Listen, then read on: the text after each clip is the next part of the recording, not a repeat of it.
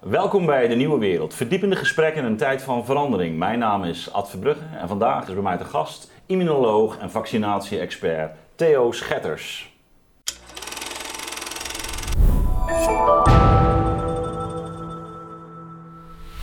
Welkom, Theo. Ja, Ja, we hebben in maart met elkaar gesproken. Dat, eh, de- die eh, opname is inmiddels meer dan 300.000 keer eh, bekeken. Ja. Dus kennelijk was er grote behoefte aan. ja. We willen het ook vandaag eigenlijk een beetje de balans opmaken en, en vooruitkijken. Ja. Dus er is weer veel te, veel te doen. Zeker de laatste weken. Toch onrust over de oprukkende Delta-variant.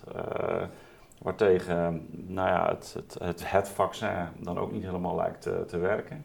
Maar we eerst maar eens eh, starten gewoon met... eh, ja, hoe, eh, hoe kijk jij naar dit alles? Nou, dat is een hele ruime vraag, Ad, hoe ik kijk naar dit alles. Ik, ik zou het graag opbre- opbreken in stukken van ehm, wat, is de, wat is er nog over van de crisissituatie van anderhalf jaar geleden? Nou, laten we daar dan eens mee beginnen. Ja. En toen kwam dus er een, een, een onbekend virus binnen, hè, ook hier in Nederland. En dat eh, leidde, het, kwam in de, in de winterperiode, dus het leidde tot eh, wat ze noemen superspreader events. Dus dat in, in kleine ruimtes mensen op elkaar, eh, elkaar makkelijk besmetten. En de aantallen liepen dus verschrikkelijk snel op. Dus dat was gewoon een rampenscenario. Gelukkig met redelijk eenvoudige maatregelen. Van als je ziek bent, blijf thuis. Je kent het handen wassen wel. Ehm, Oké, anderhalve meter afstand werd een, eh, een beetje geïntroduceerd. Maar binnen twee weken zag je dat eh, dat allemaal in Nederland al snel over de piek ging. En begin mei eh, was het eigenlijk wel zo'n beetje onder controle. Nou, dan heb je nog een heel jaar. Dus dat was de situatie. Dat is een situatie waarin mensen voor het eerst met deze variant, want het is ook een variant, een coronavirus, eh, in aanraking kwamen. We hebben daar discussies over gehad van eh, hoe kan het toch dat eh, de meeste mensen, 98% van de mensen hier tegen kunnen. Nou, in de literatuur is nu onderhand duidelijk geworden dat er heel veel kruisimmuniteit is. En dat houdt in dat ervaringen die mensen gehad hebben met voorgaande infecties van gerelateerde virussen, dat die in je immunologisch geheugen terechtgekomen zijn. En dat dat helpt om de SARS-CoV-2 eh, de kop in te drukken. En dat verklaart waarom die 98% van de mensen daar eh, in ieder geval niet zulke ernstige klachten van krijgen dat ze naar een ziekenhuis moeten. dat is dus allemaal in de tijd duidelijk misschien, eh, om, om daar nog even op, eh, op in te zoomen, hè, hebben we ook in het voorgesprek al even over gehad. Dus kennelijk eh, is het zo dat, ehm, eh, we weten nu dat een, een, heel groot deel van de mensen er weinig of, of, of geen last van, eh, van heeft. Dat Ja. vergeten we nog alles hè, Ja, in de berichtgeving. Ja, ja. Eh, Maar dat is, eh, nou ja, zo om bij de, de, de, de 98% En je zegt ook, ja, dat hangt eigenlijk samen met het feit dat toch ehm, eh, dankzij eerdere besmettingen met andere coronavirussen Ja. wij een eh, vorm van ja, toch, toch eigenlijk afweer hebben ingebouwd. Waardoor we over het algemeen vrij snel Klopt. re- reageren. Dat is zo. Dus het is in die zin ook niet iets volslagen nieuws, Nee, dit virus. dat klopt. Er is ooit kritiek gekomen hè, dat iemand zei van, eh, ja, maar je kan niet immuun zijn tegen iets wat nieuw is. Nou, dat argument moet je eigenlijk omdraaien. Je moet zeggen, het Ja. feit dat je 98% er eigenlijk goed tegen kan, is eigenlijk een indicatie dat het dus niet nieuw is. Ja. Dat is ook niet. Het is een, je moet eigenlijk de SARS-CoV-2, ehm, daar hebben ze dus eh, testen voor gemaakt om ehm, te meten of iemand daar ooit een infectie mee heeft gehad. Nou kun je denken aan PC- PCR, maar op een gegeven moment is dat materiaal weg. En dan heb je bijvoorbeeld nog een antilichaamrespons. En die kun je heel specifiek meten tegen dit virus, SARS-CoV-2. En je ziet door de, eh, dat is eigenlijk waar ik naartoe wil, dat in eh, die tijd dat we nu met dit virus te maken hebben, dat het percentage mensen dat al met dit virus gestoeid heeft, en dat kun je dus aflezen aan het eh, feit dat ze antilichamen tegen dit specifieke virus hebben, dat percentage is al enorm toegenomen. Dat is tot, voordat we gingen vaccineren, want dat gaat het beeld vertroebelen, zaten we al op zo'n rond de 30% van de mensen die in ieder geval die antilichamen heeft. Ik noem dat dus verbeterd immuun. Want 98% kon er sowieso wel tegen. Dan Ja. hebben ze ook nog een keertje deze oefening gehad met het specifieke SARS-CoV-2-virus. Wat je dus kan zien aan de antilichamen. En dan zijn ze dus verbeterd immuun. En waarom nu dit verhaal? Omdat dus de situatie van maart 2020 volstrekt onvergelijkbaar is met de situatie waarin we nu zitten. Dus als we daar al met eenvoudige maatregelen konden doen, ondertussen hebben we een verbeterde immuniteit opgebouwd in de bevolking. Los nog van het feit dat we vanaf januari zijn gaan vaccineren. En met name zijn ze bij de doelgroepen begonnen, hè, bij de oudste eh, leeftijdscategorieën. Ze zeggen van nou, die hele situatie is zo erg veranderd. Dat ik dus eigenlijk denk, we gaan er niet veel uh, last meer van hebben. En dat is dus mijn antwoord op van hoe kijk jij tegen heel deze situatie? Ja, het eigenaardige is natuurlijk, uh, ik weet niet hoe jij het ervaart, maar dat uh, deze zomer toch op een of andere manier onrustiger aanvoelt, gespannener, onaangenamer. Klopt, Ook het maatschappelijke klimaat. Ja. Uh, het lijkt alsof we vorig jaar, bij wijze van spreken, nog hoopvoller waren dan, dan dit jaar. Terwijl jij nu zegt, nee maar er is al een reden eigenlijk om wel, om wel hoopvol te zijn. Zeker weten. Ik, sta, ik, zie dit, ik uh, schat dit veel uh, optimistischer in. Um, wat je, je zegt over dus de, de situatie die geschapen wordt, dat is, maatschappelijk, gezien wordt, wordt, ja, ja, maatschappelijk gezien worden mensen dus wel uit elkaar gedreven en tegen elkaar opgezet. En Kijk, we, hebben, verschillende keren hebben wij, en niet alleen ik, eh, opgeroepen uh, richting uh, beleidsmakers van, we weten nu zoveel meer, dus je kunt nu toch heroverwegen van, oké, wat zijn nu uh, de parameters? Hè, van bescherming binnen de bevolking en hoe het, de, de vaccinacceptatie, de vaccinatiegraad, hoeveel mensen hebben al gevaccineerd. En dat zou je allemaal mee kunnen wegen en dan je beleid bij kunnen stellen. En dat had eigenlijk, vind ik, gebeur, uh, gebeurd moeten zijn. Want als ik het goed heb, is ongeveer week 23 waren alle mensen die dat wilden, boven de 65, waren al gevaccineerd. Dus je kunt zeggen van nou, dan heb ik eigenlijk de doelgroepen, dus daar waar de, de, de problemen in de ziekenhuizen zaten en waar de sterfte ook uh, was, die hebben we allemaal gevaccineerd. En dan dus als die vaccins zo goed werken, en ze hoeven nog niet eens aan 100% te werken, hè, dan reduceer je dus dat probleem. Gigantisch. Het probleem wat eigenlijk, eh, zoals gedefinieerd was in maart 2020. Dus ik vind dat daarbij gesteld moet worden. Maar dat gebeurt niet. Het is net alsof er een agenda is uh, waarbij gesteld is, we moeten heel de bevolking gaan vaccineren. En daar ageren wij tegen. Hè. We hebben dus, um, de Gezondheidsraad heeft een maand geleden dus gevraagd... Um, ja, ook uh, de richting van kinderen. Ja, precies, ja. van kinderen. En wij, ik heb dat persoonlijke titeladvies gegeven. En ook um, in uh, samenwerking met het artsencollectief. Dat wij zeggen, dat zou je niet hoeven doen. Want de kinderen die hebben geen last van een corona-infectie. Dus, maar helaas, dat wordt dus terzijde geschoven. En daarmee wijkt men bijvoorbeeld af ten opzichte van de UK... Dus het Verenigd Koninkrijk zegt dat gaan we voorlopig niet doen. De WHO die zegt ook, met een iets andere argumentatie, kinderen moeten we voor de moment niet doen. Ja. Omdat zij zeggen van als je vaccins hebt en er problemen zitten, uh, met name bij de ouderen, dan zou ik eerst maar eens de vaccins die er zijn aan ouderen geven. Maar toch doet Nederland, uh, toch dat beleid uit om iedereen, inclusief die kinderen, te gaan vaccineren. En dan denk je, het is net alsof dat een doel op zich is geworden. En daar moet alles voor opzij. Ja. Ja, nee, want het is inderdaad wonderlijk. Uh, als je het nu ook zelf zo schetst, hè, maar ook terugkijkend naar de, de feitelijke cijfers, bijvoorbeeld in de, in, de ziekenhuizen, hè, dat uh, wij uh, afgelopen voorjaar eh, eigenlijk veel minder urgentie hadden op die ziekenhuizen. Terwijl de, de, de maatregelen, ook van de lockdown, de avondklok, ja. die, die waren in, in, in verschillende opzichten strenger dan het jaar ervoor. Ja. En dus dus de, de, er hing toch al een klimaat van, het was toen de, de, de Engelse variant, van iedere keer van mogelijke uitbarsting. Hè? Ja. En dat merk je nu ook met, de, met eigenlijk de discussie rond de Delta variant. Ja.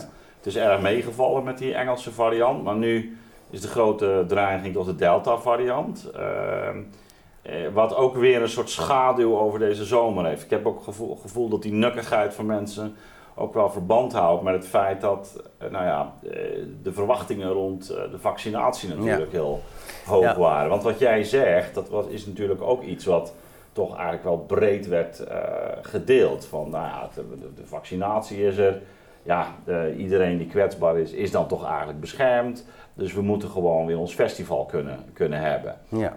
En, en het, het lijkt alsof Ehm, ja, de, de, de, afgelopen weken, dat die, die explosie van, van, van, van cijfers, alsof dat een, ja, ja althans in PCR-metingen, want het is wel belangrijk om dat zo te noemen, maar alsof dat een, soort, in één keer een, een, soort omslag heeft uh, uh, teweeggebracht. Ook in, in hoe we nu naar de toekomst kijken. Ja, ja daar, daar moet ik het een en ander over zeggen. Um, toen ik hier de eerste keer zat, dan hebben we het ook al een beetje gehad over de Britse variant. Ehm, die, tegenwoordig noemen ze dat soort uh, virusvarianten noemen ze variants of concern. Ja, ja.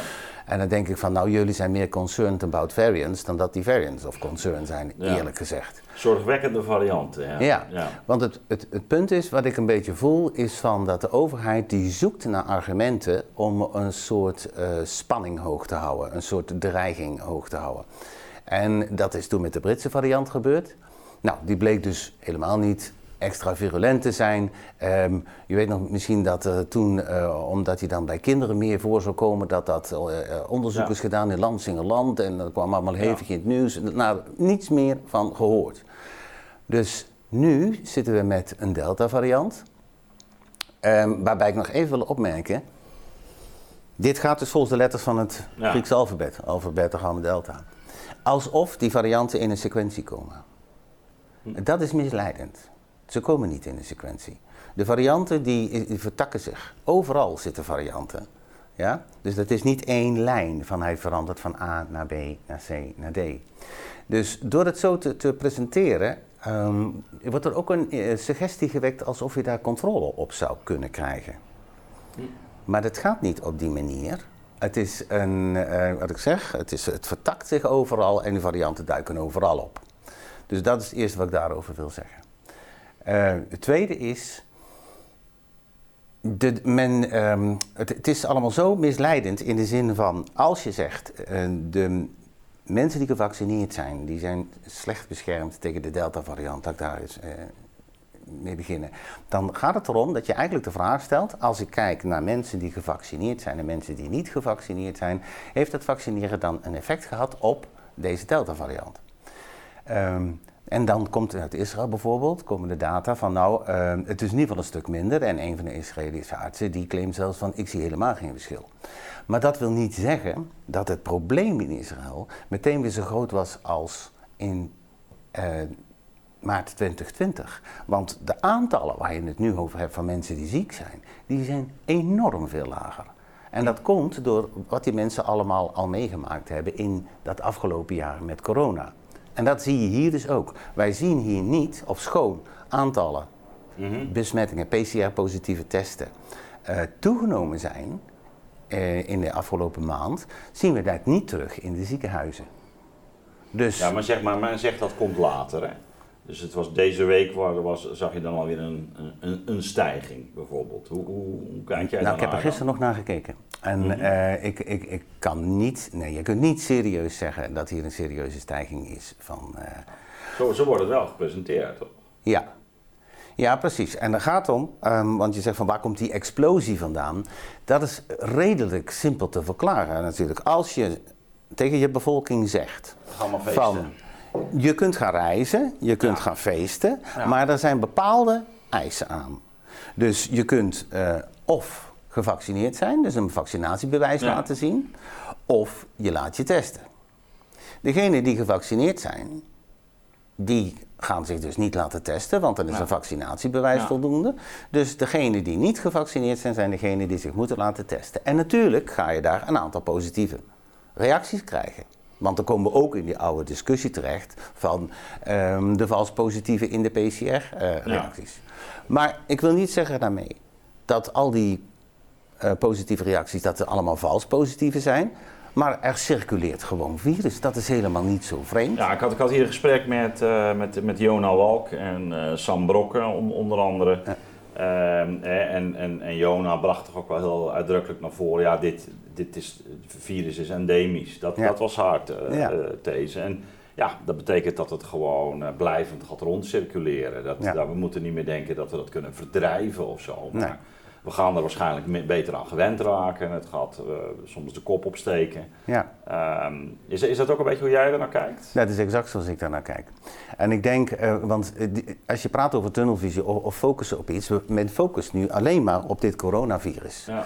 Want dat is de enige PCR die men doet. Ja. Je zou er eens een paar andere PCR's op los kunnen laten op al die mensen van wat voor andere virussen. En gaan we dan ook zo dramatisch reageren? Hm. Ik denk, daarom vind ik het zo belangrijk dat ehm, je begint bij een, uh, een klinisch symptoom. Dus ik vind, ik, die huisarts, heb ik al eens mhm. eerder gezegd, hè, die huisarts op die eerste lijn, dat is heel belangrijk. Daar moeten mensen komen die ziek zijn. En dan doe je een test om te kijken wat het is. En dan ben je op een gezonde manier, vind ik, bezig met het screenen van uh, je bevolking en het monitoren van hoe dit gaat. En dus, we hebben dus die organisatie Nivel die dat doet. En ehm, die laten dat dus ook zien. Hè? Dus van uh, wat zijn de aantallen mensen met griepachtige klachten die bij huisartsen komen. Nou, keurige uh, presentaties daarvan. Dat zit ook elke week in het uh, rapport van het RIVM. En dan zie je dus dat na mei vorig jaar die mhm. aantallen echt flink naar beneden zijn. Nou, ik heb gisteren nog met hun daarover gecommuniceerd. Nou ja, dus maar zij, zij um, houden bij de data bij dus over de, de, de feitelijke aanmeldingen mensen met griepklachten die naar een huisarts gaan. Dus dat heeft niks met een PCR-test te maken, gewoon. Precies. Um, ja. En, en, en waarom is dat voor jou zo belangrijk? Dat is voor mij belangrijk omdat we dan uh, op een gezonde manier met volksgezondheid omgaan. Want als jij de bevolking gaat screenen, dan zeg ik het is maar net afhankelijk van wat jij gaat screenen, uh, waar je dan druk over gaat maken. Uh, dat is dus het variance of concern idee. Van je, gaat, je maakt je druk over corona en je blijft dat de hele tijd meten. Ja, dan ga je dus als het endemisch is, ga je het af en toe meten. En dan ga je een heel uh, dramatisch verhaal van maken. Je kunt ook een heel ander virus gaan meten. Daar kun je net zo'n dramatisch verhaal van over ophangen. Zonder dat dat zich vertaalt in ziekte en klinische verschijnselen. Dus ik vind, het is veel verstandiger om eh, voor te blijven doen wat we altijd deden. Mhm. En wat het niveau dus doet. En dat is van, wij houden bij wat huisartsen doorgeven. Ik geloof dat zij iets van 350 huisartsen ehm, daar gegevens van krijgen. En hebben ze daarnaast ook nog 40 pijlstations, zoals dat heet. Waarbij ze wat meer monsters uh, krijgen, zodat ze ook nog uh, op virus kunnen gaan uh, specificeren van welke is dat die hier griepachtige klachten geeft. Dat doen zij. En ehm, wat ik net wilde zeggen is van, ik, ik had, uh, gisteren kreeg ik nog bericht van hem, want ik had hem gevraagd van hoe zit dit nou? Hè? Want het gaat dus erg over de piek gegaan en in mei gaat dat onder de waarde waar wij het eigenlijk een epidemie zou noemen. En zij zeggen van ja, de, het heeft een beetje te maken, denken zij, een deel van de verklaring, dat de overheid zegt van mensen, als je uh, griepachtige klachten hebt, ga er niet meteen naar de huisarts, want je steekt iedereen aan. Dus dat wordt dan met een soort telefonisch consult afgedaan. Heb ik daar de huisartsen over uh, geraadpleegd en die zeggen van nou, dat, eh, voor een deel is dat waar. Voor een deel is het zo dat mensen waarvan wij vroeger dachten van, nou moet je daar nou voor naar de praktijk komen, dat uh, had je ook wel uh, thuis uit kunnen zieken. Maar ze zeggen, de mensen met echte griepachtige klachten, dus mensen die zich echt ziek mhm. voelen, die komen wel degelijk. En die worden dan in een aparte kamer ontvangen bij sommige huisartsen. En dus zij zeggen van, um, die aantallen zijn ook echt naar beneden. Dus de suggestie die komt uit die uh, uh, grafiek van, van Nivel, van hun uh, monitoringsprogramma, dat het dus op het ogenblik best wel meevalt. Dat wordt beaamd door de huisartsen. Nou is dat de eerste lijn. Je komt zonder een verwijzing, kom je niet in het ziekenhuis. Mhm. Dus als je kijkt naar hoe vertaalt zich dat dan naar het ziekenhuis, en dan zie je daar eigenlijk hetzelfde.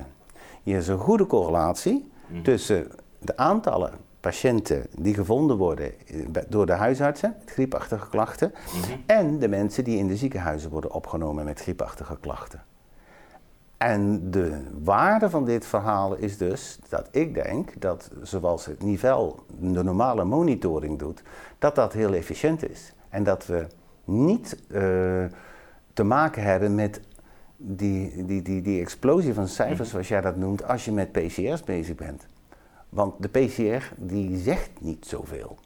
Als jij immuun bent en je bent in contact geweest met iemand die SARS-CoV-2 heeft, dan heb je dat virus even in je, maar jouw immuunsysteem ruimt dat op. Zouden ze bij jou een PCR doen, Mhm. dan zou je op dat moment positief zijn. Dus wat heb ik daar aan? Ik heb daar niet zoveel aan. Ik heb liever dat we eh, een, een monitoringssysteem hebben waarbij je de- eerst kijkt naar klachten, klinische verschijnselen. Maar betekent dat ook dat jij eigenlijk zegt, ook in vergelijking met eh, eh, vorig jaar, dat we nu een, een, een destijds misschien een begrijpelijke eerste reactie hadden? Ja. zo, zo maart, april. Ja. Ehm, maar dat inmiddels eh, we nu een ruim een jaar verder zijn en dat we eigenlijk nog steeds zien dat die reactie in de lijn ligt van wat we destijds deden. Ja. Ehm, terwijl we zo langzamerhand, punt 1, meer weten. Een hele grote groep mensen gevaccineerd is. Da- daarnaast waarschijnlijk natuurlijke immuniteit is opgebouwd. Dat je eigenlijk dus naar een heel andere omgang zou toe moeten. Ja. Eh, en eh, lo- loskomen van PCR's, eh, de huisarts weer in een nieuwe positie brengen. Ja. En, en eigenlijk de, de, de, de paniek en de onrust rond corona eh, veel eh, meer gaan eh, ja, in, in bedwang proberen te houden dan, dan, dan nu het geval Ik denk het wel. En ik denk, kijk, eh, ik, hoe moet je dat nou zeggen? Ehm, nogmaals, toen het begon hè, en, en je weet niet wat het is, dan is dat allemaal heel begrijpelijk. Zelfs lockdown zou begri- begrijpelijk zijn. Stel je voor dat je iets heel Ja. erg eh virulents Ja. hebt en, en dat ook heel erg ehm, makkelijk verspreidt. Ja, dan, dan, dan heb je een schade, is Mhm. enorm. Dat is nu helemaal niet meer. Maar het is net alsof mensen die eh, beleid maken toch eh, nog steeds dat verhaal in hun hoofd hebben. Dat elke keer als er een nieuwe variant beschreven wordt, Ja, we denken van in die we gaan weer op begin, van Ja. begin af aan. Nou, dat is niet waar. Die varianten, dat zijn eh, dingen die je dus, eh, virussen, die je op, op bepaalde kleine stukjes anders zijn. En daarom noem je ze een variant. Maar op andere stukken is dat virus nog compleet hetzelfde. Eh, da- daaruit begrijp ik ook dat jij, eh, maar dat, dat bleek al uit je eerste antwoord eigenlijk, dus ook niet echt zorgen maakt over die variant. Nee. Ehm, nou, misschien is die besmettelijker, maar hij lijkt ook niet virulenter te zijn. hè. Ehm, tegelijkertijd zie je wel dat, dat we eh, in dit stadium inderdaad druk voelen om nou, vaccinatie massaal door, door, door te voeren. Dat was gisteren zelfs bij Nieuwsuur toch Ja. een, tamelijk tendentieuze verslag. Van Ja. ja, eh, moeten die mensen die ongevaccineerd zijn, moeten die eigenlijk nog wel eh, dezelfde rechten krijgen? Ja. Of moeten we niet naar een inperking eh, toe gaan? Het schijnt bij bepaalde gemeenschappen ook veel minder eh, eh, het geval te zijn. Eh, je ziet die druk in de richting van kinderen. Eh. We horen over de booster. Eh, Mhm. eh, dat was aanvankelijk, een paar maanden geleden, eh, wa- was dat nog iets wat wellicht voor de, de meest kwetsbare eh, een, Ja. een, een oplossing zou zijn. Nu hoor je eigenlijk al dat iedereen eh, die booster zou moeten, moeten hebben. Hoe, hoe kijk je daar dan naar? Is, zit daar voor jou dan toch, je had het zo even over een agenda, zit daar een agenda achter? Of is dit een, een soort samenspel van misschien wel belangen, maar ook, ook beleidsmakers die in een kramp zitten? Of, Ik denk dat er meerdere factoren een rol spelen. Even inhoudelijk, eh, een booster weer met dit, eh, dit, deze vaccins die dus eh, dezelfde code voor het spike-eiwit hebben, heeft totaal geen zin. Dat heeft geen zin, want men toont juist aan dat antilichamen tegen de variant eh, van- spike-eiwit waarmee gevaccineerd is, dus zeg maar de 2019. Oh, want die booster Variant. zijn nog steeds die 2019. Ja, dat is nog dus steeds krijgt alleen maar 2019. meer van... Je krijgt alleen maar meer van het spul dat niet werkt. Want we weten dat het niet werkt, want daarom maken we ons zorgen om een delta. Ja, Dus dat heeft helemaal niet veel zin. Ja, dat, dat als jij eh vaccin moet verkopen, heeft dat wel veel zin natuurlijk. Maar niet voor, eh, voor de maar ik dacht bescherming. dat ze ook al bezig waren met nieuwe, maar dat is, dat is niet zo. Ik, ehm, men heeft dit altijd gezegd, maar ik Ja. heb je juist eh, uitgelegd, of eerder Ja. genoemd, van men praat wel over A, B, C, D, maar zo komt het Mm. niet. Men heeft totaal geen idee, Ah, ja, ja, ja. men heeft totaal geen Wat- idee wat men, komt. wat men daarin Ja, nee, maar zou dat- moeten maar dit is- stoppen. Dit is, cruciaal. Dat is, ja, dit is natuurlijk Daar heeft men helemaal geen idee van. En het duurt een toch Dus je, je- dus je bent per definitie dan te laat. Je bent altijd te laat. En men zegt van, we kunnen wel snel iets veranderen. Je kan wel snel iets veranderen, maar je zult toch experimenten moeten doen. En je loopt altijd achter die varianten aan. Kijk maar hoe snel ze komen. Want we hebben nu, we hebben het woord delta nog amper eh, eh, uitgesproken. Of epsilon uit Californië is er weer Ja, ik hoorde gisteren Lambda uit Manila geloof ik. Ja, begrijp je? Dus ja. men heeft geen idee wat men daar dan in moet stoppen. Kijk, Waar dit over gaat, is natuurlijk deze klassificatie gaat ehm, eh, aan de hand van bepaalde mutaties en dan met name in het spike-eiwit. Het is veel verstandiger om te zeggen van als ik werkelijk een vaccin wil maken dat tegen nieuwe varianten gaat beschermen, om juist van die variabele moleculen weg te blijven.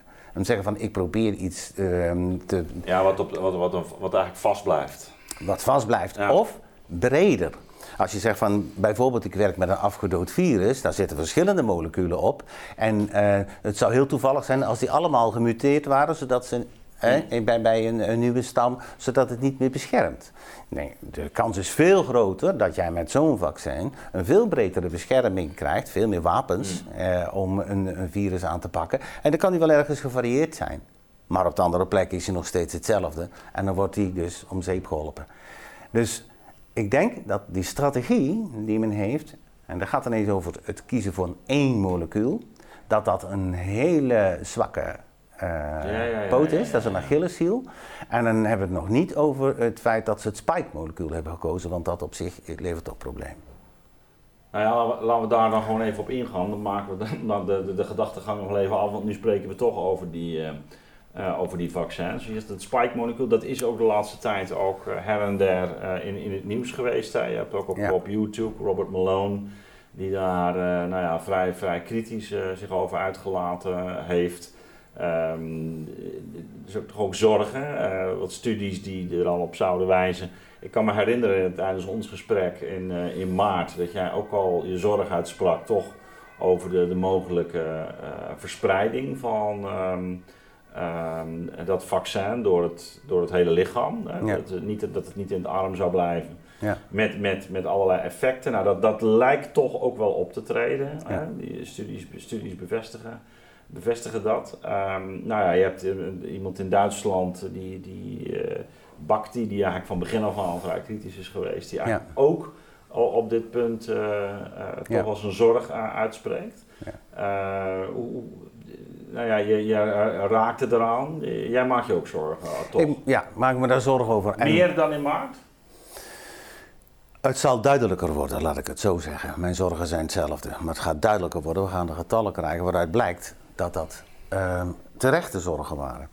Een van de punten die ik even wil aanstippen hier, want mensen um, hebben dat niet goed genoeg in de gaten. Er is best wel discussie geweest over mag je dit nou een vaccin noemen of niet.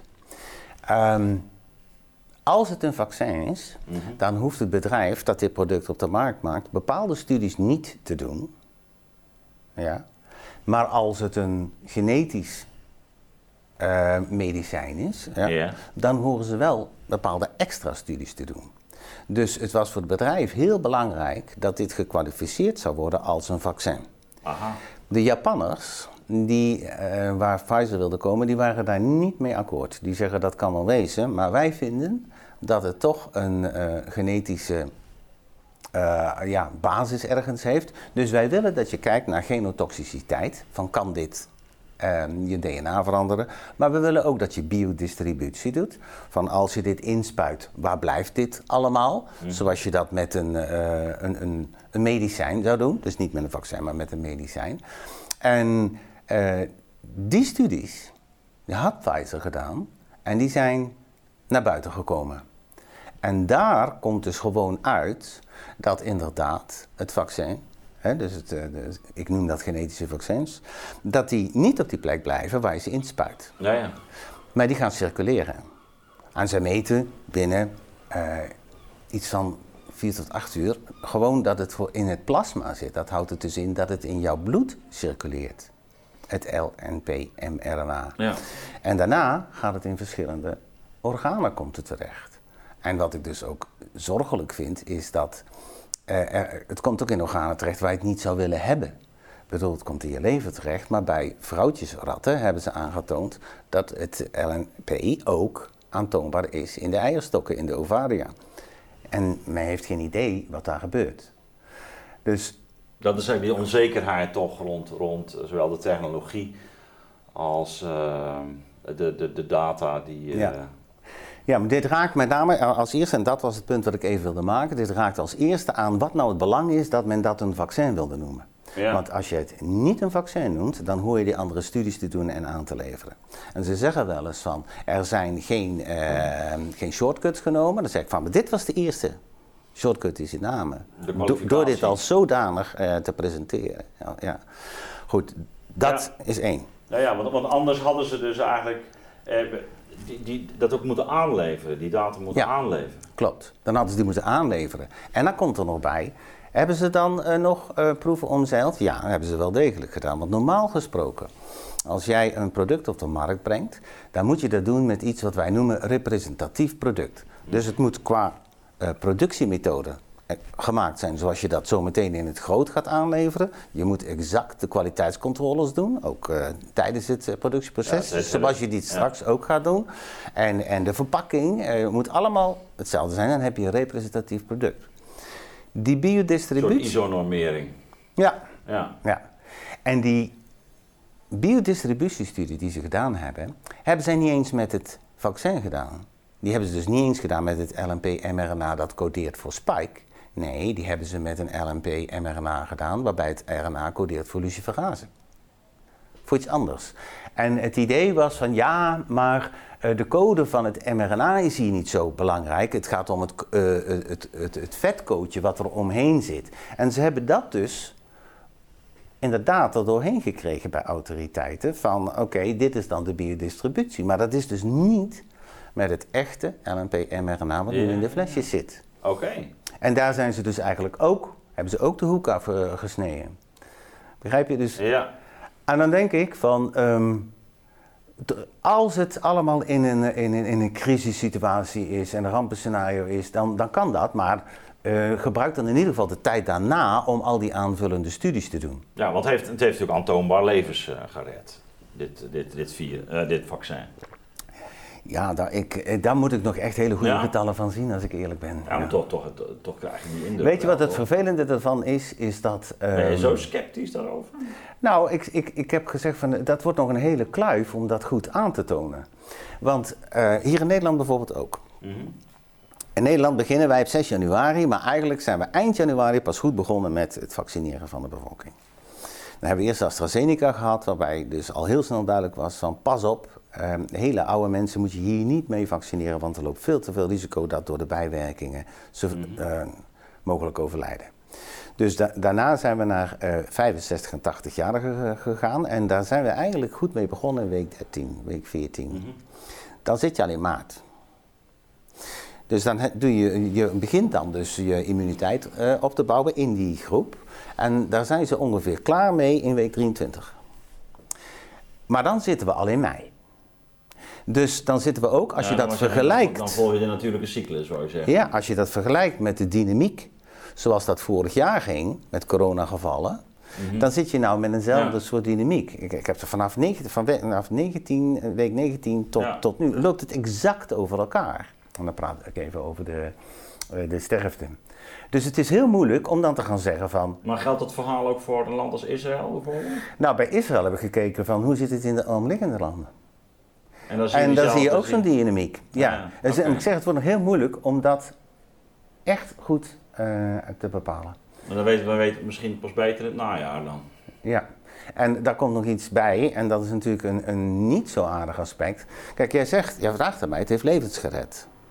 Maar ik zou dan. Nou ja, zo goed gelovig ben ik dan nog, hè? Ja. ja. Maar ik wil ook zeggen, van, maar het heeft ook levens gekost. Ja, dat, uh, dat, dat weet ik inmiddels uit de nabije kring. Ja. ja. En uh, daar is men ook niet transparant over. Want dit is nogal wat natuurlijk. Hè? Als, je, als je dit echt wetenschappelijk netjes wil doen, dan ga je natuurlijk zeggen van nou, hoeveel levens heb ik eh, gered, maar hoeveel heb ik er ook uh, verloren.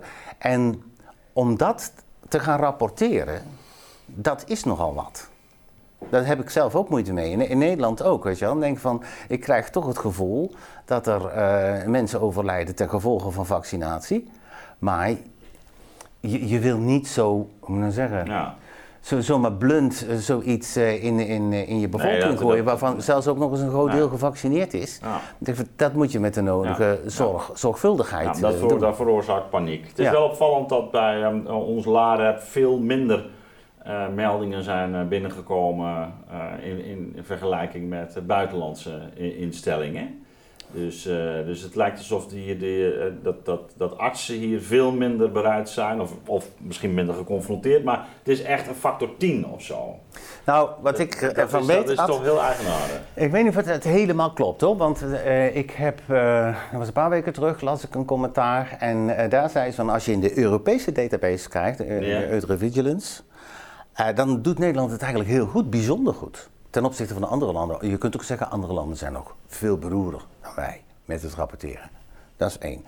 Tweede is als, je, tweede is als je in het rapport van uh, LAREP kijkt, die laat ook zien van wie rapporteert dan nou eigenlijk. Is dat de zorgverlener of is dat de, de ontvanger? En het blijkt dat zoiets van 80% of hoger het de, de mensen zelf zijn die rapporteren. En ik denk dat dat te maken Dus, nou, kan daar, hebben. daar ligt misschien het verschil dan ook. Dat de, Ja, dat kan. Ja, kan zeker. En ik denk dat het te maken kan hebben met hoe we, dat wij hier de vaccinaties opgezet hebben. Want als je dat doet met een soort campagnes in, in, in grote hallen, eh, georchestreerd door de GGD, dan heb je niet dat, die relatie met jouw eigen eh, zorgverlener, zal ik maar zeggen. En als er dan jou iets overkomt, dat je dan meer denkt van, ook, ik moet het gaan rapporteren. Je, je hebt het niet van je huisarts gekregen, dus ja. dat is misschien niet de eerste die Ja. dat dan gaat rapporteren. Ja. Misschien zit dat zo, ik weet het niet, dat is voor mij speculatie. Maar het is wel zo dat het mij wel eigenlijk verbaasde. Ik denk wat gek eigenlijk dat zo weinig zorgverleners dit rapporteren. ja. Want ja, het gaat niet om niks. En weet je, het is ook niet zo dat je iemand aangeeft. Je bent geen NSB'er. Je zegt, je nee, zegt ja. gewoon van, we hebben het hier over, over een ernstige bijwerking... waar ik mij zorgen over maak, want daarom gaan mensen melden. Nou, dat zei Jona vorige week ook. Hè? Want het is jou toch eigenlijk eh, in zo'n situatie eh, eh, in, in februari, april, of februari, maart, april, had je eigenlijk toch ook die eerste groep gewoon heel goed moeten bijhouden. Hè? Dus van, goh, Ja. wat, is, wat is, want dan heb je op grote aantallen. Ja, En dus desnoods geef je iedereen een formulier mee of Ja. zorg je dat er wat mensen langskomen of zo. Maar, ja, maar juist dan kun je natuurlijk Ja. screenen. Precies. En, en je zou verwachten, hè, als je zegt van, want we praten over eh, vaccins die met een eh, voorwaardelijke eh, vergunning hier ja, precies. markt zijn, dat daar heel goed naar gekeken wordt en dat men dat ook wil weten. En, en daar zeg ik iets. Ja. Wil men dit nou eigenlijk wel weten? Want dat, dat is een, een, een soort spanning die je voelt. Dat je denkt van, ehm, het zou toch wel dramatisch zijn als werkelijk dit vaccin zoveel schade doet. En als dat naar buiten komt. Maar van de andere kant denk ik, ja jongens, ehm, we, we- dit is geen kinderspel. Hè? Dus eh, dit moeten we serieus nemen en daar moeten we serieus naar kijken. Ja. Maar jij vindt dat het eigenlijk op dit moment onvoldoende gebeurd is? Wat ik vind is, eh, eh, de structuur is volgens mij niet helemaal goed. Kijk, het LAREP, ik, daar heb ik ook contact mee, ehm, die zeggen, en dat is ook terecht, van eh, ja, wij krijgen deze gegevens binnen van, van, van mensen, maar, ehm, en zeker als het over gaat over overlijdens bijvoorbeeld, ehm, daar hebben wij zoveel, zo weinig extra informatie over dat wij eigenlijk heel moeilijk kunnen zeggen van dit ligt aan het vaccin. Je kunt zeggen in tijd Ja. omdat het binnen een paar dagen of binnen een week na vaccinatie gebeurt, zeg je van daar ligt een relatie. En er is iemand in eh, Amerika, een Rose, die heeft dit voor eh, hun database gedaan. En die zegt er is een significante relatie tussen de act, dus de handeling van vaccineren, en het optreden van sterfte binnen een, een paar weken daarna. Jij, jij had zelf ook zo'n berekening gedaan, hè? Ja. Wat wij in Nederland zien, eh, is dat ehm, als je kijkt naar eh, de oversterfte, zoals de, het CBS die rapporteert, Mhm. in, in eh, de periode dat er gevaccineerd wordt, die, die komen overeen. En dan gaat het met name over de ehm, leeftijdsgroep tussen de 65 en de 80 jaar. Zij splitsen dat op een gegeven moment ook uit. Dus boven de 80, onder de 65. Nou, als je kijkt naar de groep tussen de 65 en de 80 jaar, daar wordt eh, vanaf week 13 wordt er regelmatig eh, een oversterfte gerapporteerd. En dat heb, je, en dat heb je vergeleken met de groep die niet... Die niet eh, Nee, wat ik bedoel te zeggen, Ad, is dat ehm, als je kijkt naar die oversterfte mhm. en je zet daaronder ehm, de aantallen vaccins die gegeven zijn Mhm. aan die mensen uit die groep in die tijd, Mhm. dan zie je dat daar een, over, eh, een overlap is. Dat, Ja, ja. dat, dat, dat komt met elkaar in tijd overeen. Dus en over, eigenlijk en zeg waar hebben we het dan over? nou, eh, ja, als je dit uitrekent, dan. eh, ik vind het moeilijk om dat getal te noemen, maar je hebt het over een aantal honderd mensen die dan overleden zou zijn, eh, ja, extra in de periode dat je aan het vaccineren bent. Ik zeg het zo voorzichtig. Eh, ik heb gekeken naar ehm, de ziekenhuisopnames. Van, is het zo dat er toch een, eh, een andere golf van, van, van corona-achtige dingen achter zat? Dat is niet zo. Dus de coronasterfte kun je daarvan Ja. aftrekken van die oversterfte. En dan zeg je ja, maar dan hou ik toch nog een, een deel over. Ja, ja. ja, ja. Begrijp je? ja. En nou goed, daar zijn we in over, overleg. Maar ik vind het, kijk, ik, ik, moet, ik ben hier heel terughoudend. Want nee, ik maar vind, dat is, dat is, kijk, we, we starten dus even met de vraag van, we zien eigenlijk dat, dat er toch een behoorlijke druk staat op vaccineren. ja, En we hadden het toch even over dat vaccin. Als je begon over het spike-eiwit, er, er is het een en ander over te doen eh, Ja. eh, de afgelopen, afgelopen tijd. Ehm, en en nou ja, daar dan, eh, van daaruit kwamen we natuurlijk ook op de, op de vraag van, goh, eh, zijn er aanwijzingen voor de, voor de schadelijkheid? ja. Mensen die al gevaccineerd zijn, ehm, en die daar niks aan, van, van overhouden, nou ja, die, die, eh, die hebben in ieder geval niet die klachten dan. Hè? Ja, dat is, eh, maar maar ehm, eh, dit- ging ook over die vraag naar die booster. En die booster eh, eh, die, die betreft eigenlijk, zeg jij, hetzelfde vaccin als eh, nou ja, wat, wat voor, vorig jaar is, of Ja. wat dit jaar is. eh, Ja. ver- ver- versterken, dat heeft niet zoveel zin. Nee. Maar je zegt ook, we, we moeten er toch eigenlijk wel iets zorgvuldiger mee omgaan, ook met, met die data. Ja. Kijk, wat, ik, wat, je ziet, hè, want dat moeten we ook nog even uitleggen. We, hebben dus, ehm, we zijn begonnen met de, de oudste groep en dat was dan ook AstraZeneca. Dat leverde al problemen op, dat is een virusvectorvaccin.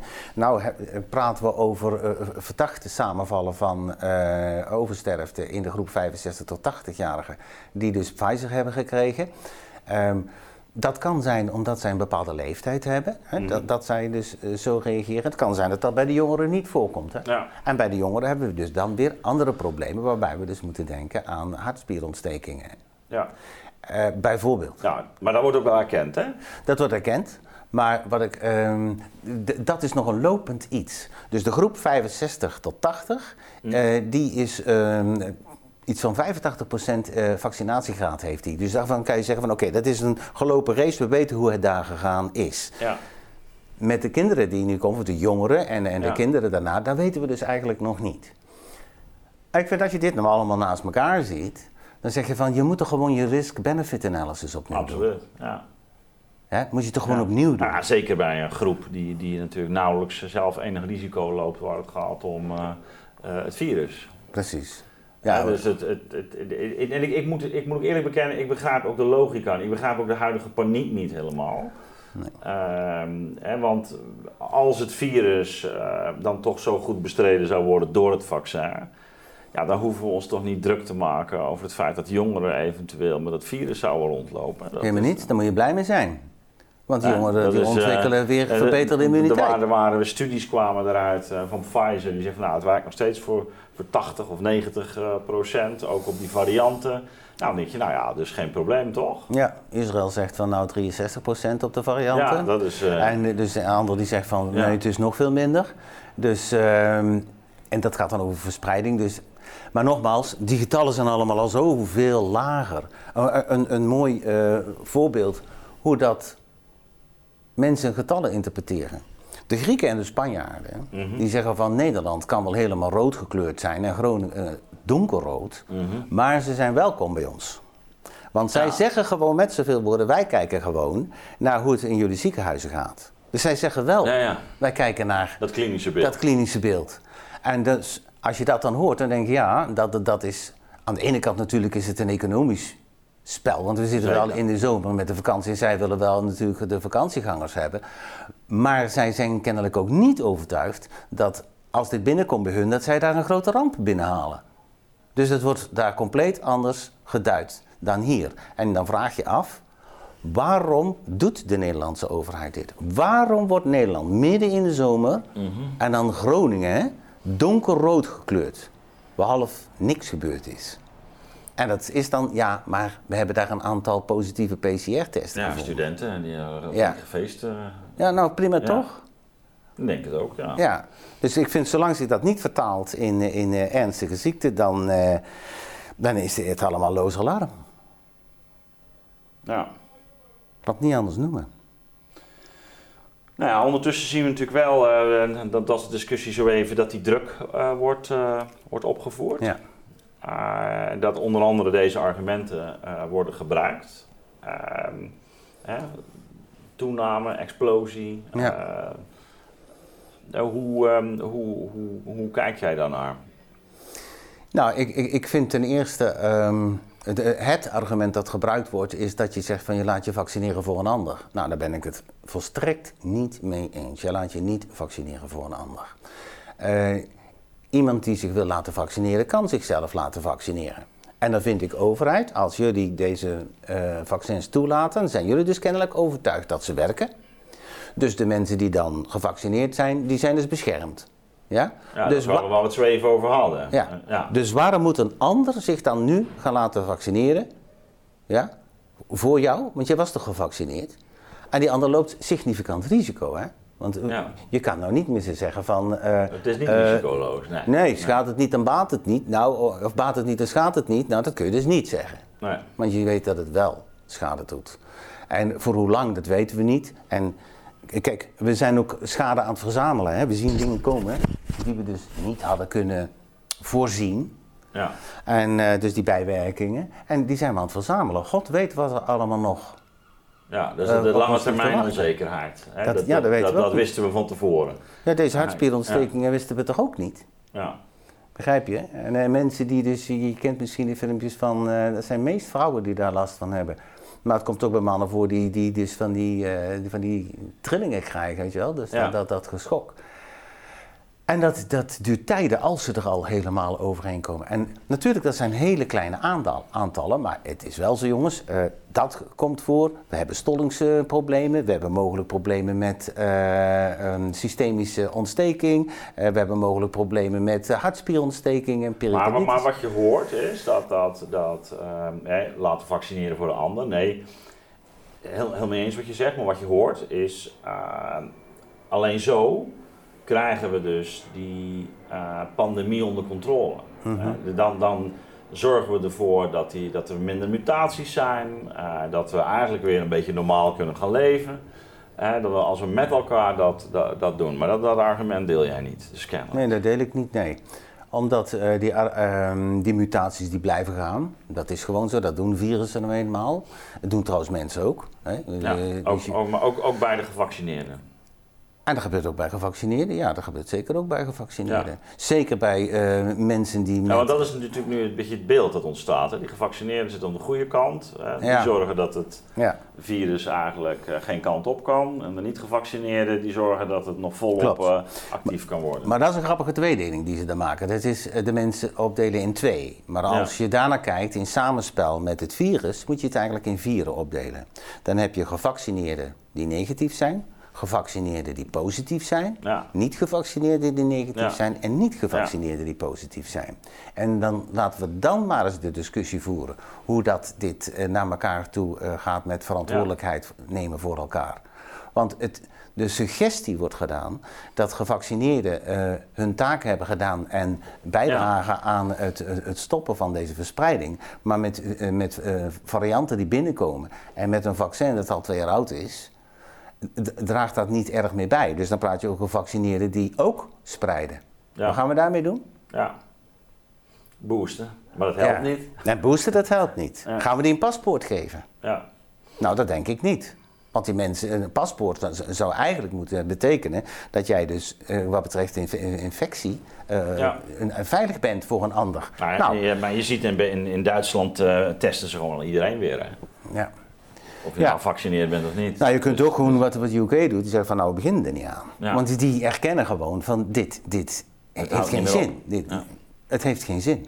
Het heeft geen zin, een vaccinatiepaspoort. Omdat het helemaal geen garantie is. Nee. Dat als jij gevaccineerd bent, dat jij dat, dat virus niet doorgeeft. En dat blijkt nu.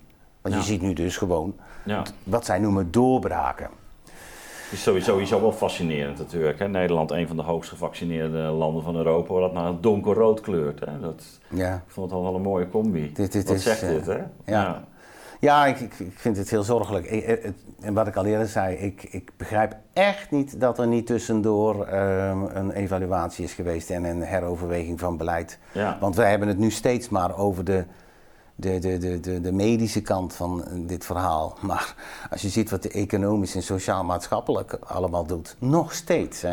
Ja, daar hebben we hier natuurlijk vorig jaar eh, ook al eh, uit, uitvoerig over gediscussieerd. Dat, dat blijft natuurlijk gewoon keihard staan. Van Ja. eh, de, de proportionaliteit van de maatregelen. Precies. En als je dan ziet dat van de week dus eh, dat eh, eh, rapport buiten kwam van eh, Economische Ja. Zaken, waarin ze gekeken hebben van eh, gewoon kosten-batenanalyse en dan op hè, zo wat Ja. ze noemen Quality Adjusted Life Years. Dat, je dan, dat zij uitrekenen vijf keer zoveel schade dan wat je er mee redt. Ja, ook, en, dan puur aan levens ook, hè? Ja, Of aan kwalitatieve vertaalt- levensjaren ja, dan, dat, ver- ja, dat vertaalt zich.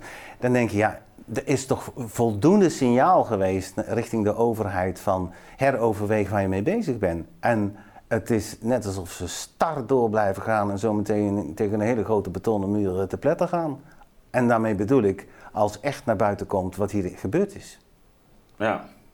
He- Heeft dat toch te maken met, wat, met een soort pa- padafhankelijke redeneren? Dat je, niet meer dat je niet meer van je weg afkomt? Dat je, of denk je toch dat er, dat er een hele sterke lobby is vanuit de farmaceutische industrie bijvoorbeeld? Ja, dus, dus ik denk dat natuurlijk is er een, een lobby van de farmaceutische industrie. Hè? Eh, Ja. Ik bedoel, die mensen zijn niet dom.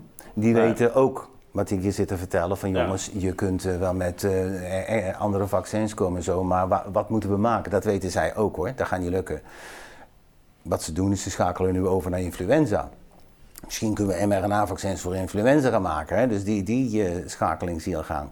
Dus zij hebben er belang bij dat wat ze nu hebben, zoveel mogelijk te gelden maken. Hè? Mhm.